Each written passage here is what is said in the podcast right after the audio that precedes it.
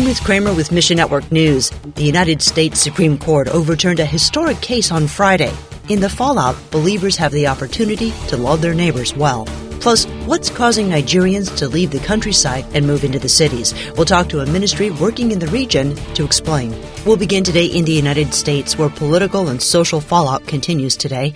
On Friday, the Supreme Court overturned Roe v. Wade, which said abortion was a constitutional right.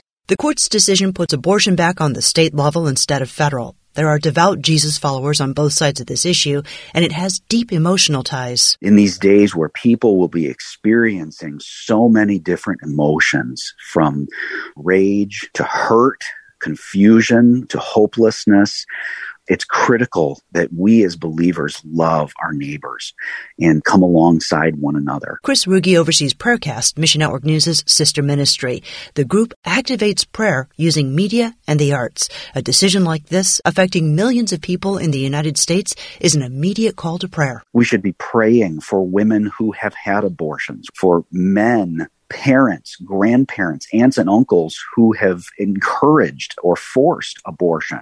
We should be praying for abortion providers, doctors and nurses who have been involved in this, pleading that God would transform lives. No matter where you stand on the abortion issue, would you stand with us in prayer for the people affected? We've linked a Prayercast video on our website. Next, India and Pakistan have sent humanitarian assistance to Afghanistan after a deadly earthquake that killed over a thousand people. Afghanistan remains cut off from much international aid. World governments have shunned the Taliban over human rights abuses, but in times of disaster, people often rely on local churches or Christian groups. Floyd Brobbel with the Voice of the Martyrs Canada says For Afghanistan, because we're talking about just a remnant of believers that are, are active in some ways and yet uh, hidden there's a disadvantage to the Taliban government because they don't have a church to turn to uh, that would be able to help out in this crisis. Brobbel says this could be a great opportunity for Christian organizations to go into Afghanistan and demonstrate Jesus' love. And, you know, fully not hide their identity as a Christian organization, but assure the, the government and, and uh, Afghan officials that, hey, we're, we're coming in because there's a need. We're, we're seeing hurting people and we have relief that we can bring, and uh, we'll do that. And as soon as that work is done, uh, they'll pull out. And so I don't think that there would be uh, much risk to them in that regard. As Afghans search for hope, ask the Holy Spirit to draw many to Jesus and pray for heart change among the Taliban.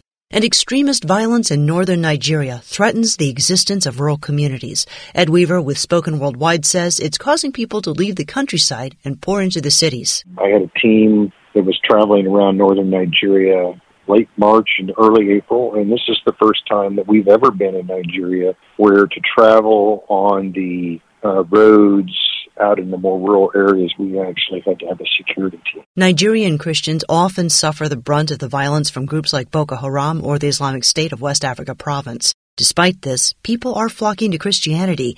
Recently, Spoken celebrated the planting of a church in a small Nigerian village.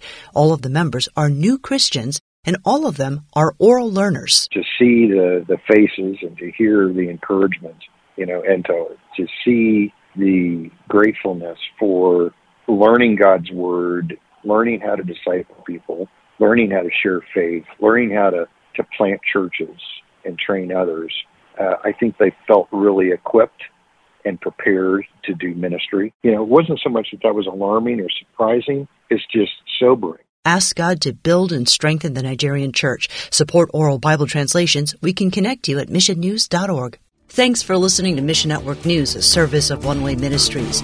We're listener supported by people just like you. So by giving to Mission Network News, you enable us to keep the stories of God's kingdom coming. So join us here on Facebook, Twitter, or Instagram.